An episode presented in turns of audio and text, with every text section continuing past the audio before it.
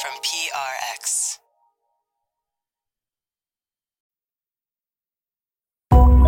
This is Studio 360. I'm Kurt Andersen. On today's podcast episode, we're bringing you one of our special series of stories about science and creativity. This time, the final chapter of our series about Albert Einstein. What are you doing? What does it look like I'm doing, Einstein? It looks like you're unloading dirty dishes, Einstein. Well, why didn't you leave a note saying that, Einstein? Stop calling me Einstein! Stop calling me Einstein! Albert Einstein published his theory of general relativity in 1916. And exactly 100 years later, a group of American scientists using giant contraptions that cost a billion dollars confirmed the existence of one of that theory's most outlandish predictions gravitational waves. Jenna Levin is an astrophysicist at Columbia University who has written a book about that breakthrough. It's called Black Hole Blues, and she is with me here now. Jenna, welcome back. Always good to be here. So, first things first, uh, what is a black hole? you think that's an easy question?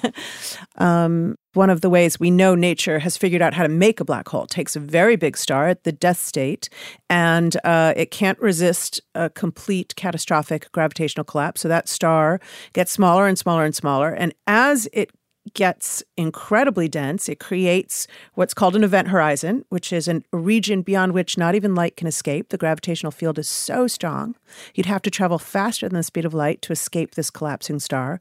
But then the star keeps falling. And so the event horizon is actually a region of empty space. The, the material of the star falls towards the center. What exactly happens to it, we don't know, but it's gone. It's gone by the time the black hole forms.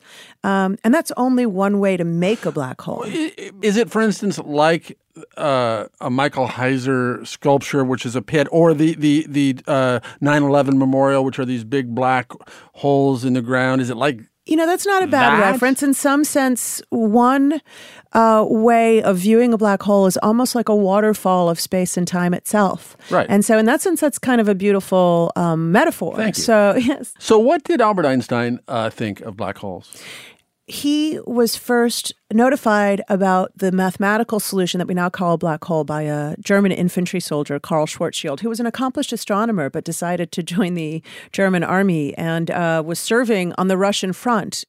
And he finds the formal mathematical solution describing this curved spacetime around an incredibly compact um, mass, an arbitrarily compact mass. All the mass could be at a point. So it's completely sort of fiction. Right. Einstein's incredibly impressed by the solution. He helps get the paper published, but he says, you know, nature won't allow these things to form. How could you make mass go to a point? I mean, after all, it'd be very hard for me to crush a table with my bare hands. I mean, Right. it's very hard to crush things. They resist collapse. Stars are big and puffy. They're not collapsed, and that's Right. because of all this nuclear pressure.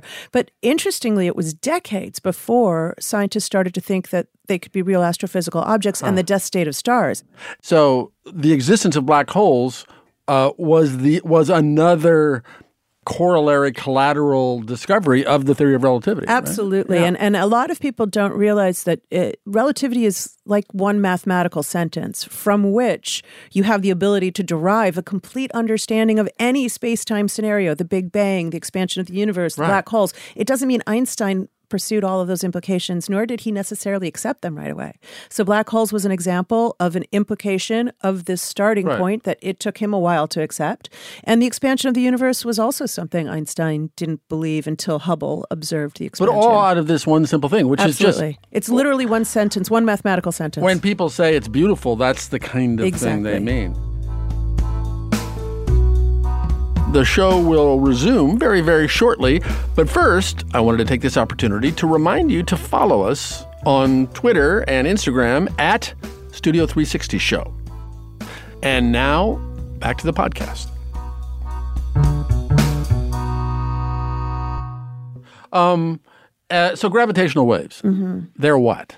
So, gravitational waves are l- literally oscillations or ripples in the shape of space time. So, Einstein writes down in 1915 this description which says if you have mass and energy, it will warp and, and stretch and, and uh, affect the nature of space and time. The bowling ball on the trampoline. yes, but li- imagine the bowling ball moves around. The def- deformation of the trampoline has to follow it. And what Einstein figured very early, he writes to Schwarzschild, actually, the person who talks about the black hole, and he says, The most important thing I have to turn to is the issue of whether or not these waves in the shape of space time exist. So if the bowling ball moves, Einstein theorizes, look, nothing can travel faster than the speed of light. And so the information about the motion of the of the bowling ball and the deformation of the space time has to be propagated in a wave that travels at the speed of light. So, literally, like fish swirling in a pond, Right. creating waves that emanate outwards, those waves are waves in the curve of spacetime. If you are in spacetime, you would literally bob on the wave.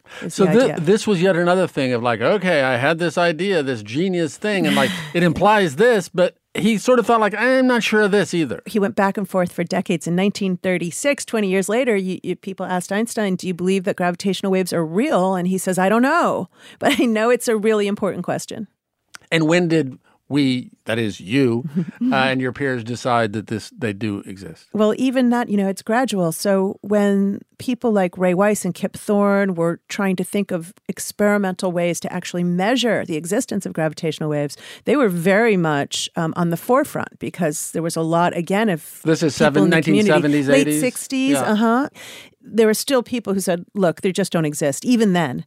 And um, but Kip felt very confident, and Ray felt very confident, and so here they are building these original prototypes during a time when people don't really know if either black holes or gravitational waves are real. Which is a big bet. It's staring. Yeah. Yeah. Um, so uh, lots of people have been saying, and will continue to say, 2016, terrible year, terrible, Terrible year. year. But but What one, the heck? one of the good things uh, in astrophysics, uh, uh, your, your guys, your people found out that they heard announced that they'd heard gravitational waves. Yeah, I mean, even they were surprised. Right. so Really? Yeah.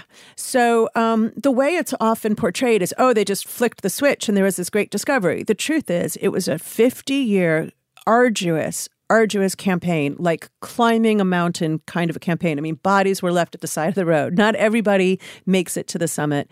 The first generation of machines were constructed in 2000, the turn of the century, and they uh, were excellent machines, technological achievement, but they heard nothing. And so they were, in some sense, on their last leg. They always suspected you would need another generation of machines. So here it's 2015. They've installed the advanced machine, which means they took out all of these components in these huge f- four kilometer long machines um, and reinstalled more sophisticated equipment. And in August of last year, just a little over a year ago, Ray said to me, You know, if we don't detect black holes, this thing's a failure. That's a pretty intense thing to say And for a were- man who spent 50 years of his life on it. And like, and the United States government had spent a billion A plus. billion dollars. Yeah. so it swelled from a group of a couple people to nearly a thousand scientists, a billion dollars, to enormous machines Yeah. on two different coasts. And the machine. Mm-hmm. Describe the machine. What is the machine? They're um, they're a marvel to witness. You can actually see them from a plane. Uh, they each machine is uh, in the shape of an L, and there's there's two primary instruments. So the way it works is you you shine a laser down the length of the arms of the L. And um, that laser is split into the two arms, and then it bounces off mirrors at the far ends, four kilometers away on each um, leg.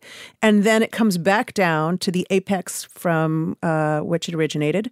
The mirrors are incredibly delicately suspended so that they can literally oscillate on the wave as the wave passes, like something floating in the ocean. And if they bob ever so slightly, the light will come back out of sync.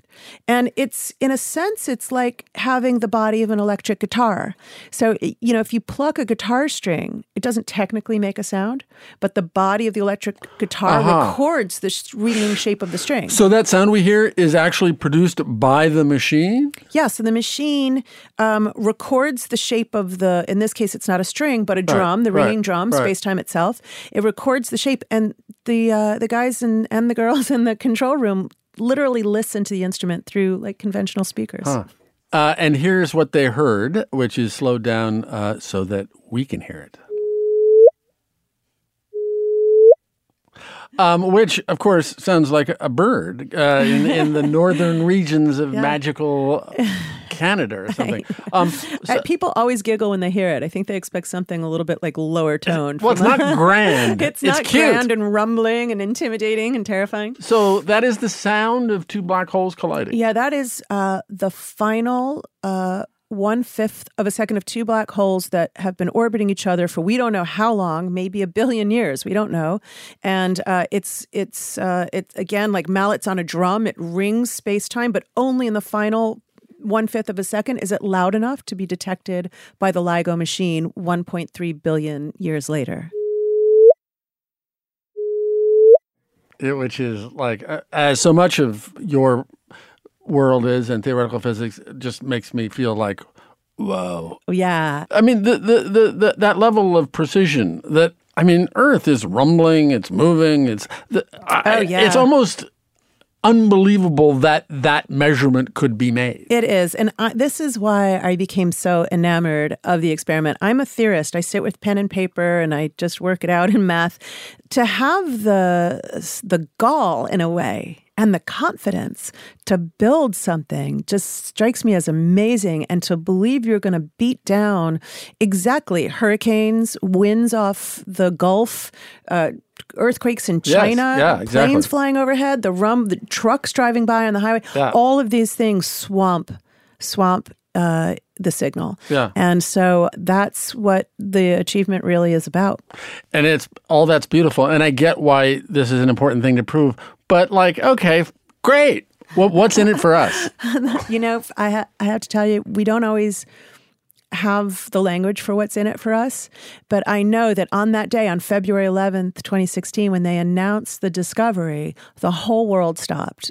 Literally, the whole world stopped. I was interviewed for Al Jazeera TV, you know, somebody interviewing me from Qatar, and we're talking for a second about being under the same sky. And there is just something tremendous about the human desire to know and the insanity of doing an experiment like this and and the idea of learning about our place in the universe and it should be something that's Yeah. absolutely unifying i'm with you if we're really lucky um, it will be a lot like the advent of the telescope 300 years ago really so if you think about that, all we could look for were things we knew existed. Galileo was looking at the sunspots and the rings of Jupiter because he knew those things existed, but he didn't foresee galaxies. And he didn't foresee black holes or quasars. He didn't foresee an expanding universe. All of this was was just the beginning. And most of the universe actually is dark. So a very, very small percentage of the universe is luminous, gives us Right. light for telescopes to collect. Interesting. So, so, so we now have this new giant uh, three mile, six mile telescope, uh, essentially that, Yeah. that that listens instead of looking. Yeah, so it's like a recording device to add, lay the soundtrack down for the universe when all we've had is kind of a silent movie and these series of frozen snapshots. So, what would our, our friend Einstein uh, have thought of, of this detection a hundred years? It's something After the Ray, fact. Ray Weiss, who again was one of the original architects of the machine, talks about. He says he wishes he could show Einstein um, this this discovery, and um, I think it would have been absolutely remarkable to him. He never believed there would be any experiment ever in the future of humanity that could do this. So I think it would be a lot of exciting aspects of consequences of his great idea coming together. Jenna Levin, thank you very Thank much. Thank you so much, Kurt. Good to be here. Jenna Levin is an astrophysicist and the author of Black Hole Blues. And that's it for this week's podcast bonus episode. If you want to find out more about relativity, enroll in college or small steps, check out studio360.org where we've got links to the books we mentioned in this series. This series was produced with support from the Alfred P. Sloan Foundation. Our next Science and Creativity special podcast episodes are about the neuroscience of laughter. Make 'em laugh, make 'em laugh. 10 Don't minutes you know of good belly laughter would give me two hours of pain free sleep. everything be an actor, my son? Is laughter really the best medicine? That's next time on Studio 360's special Science and Creativity series.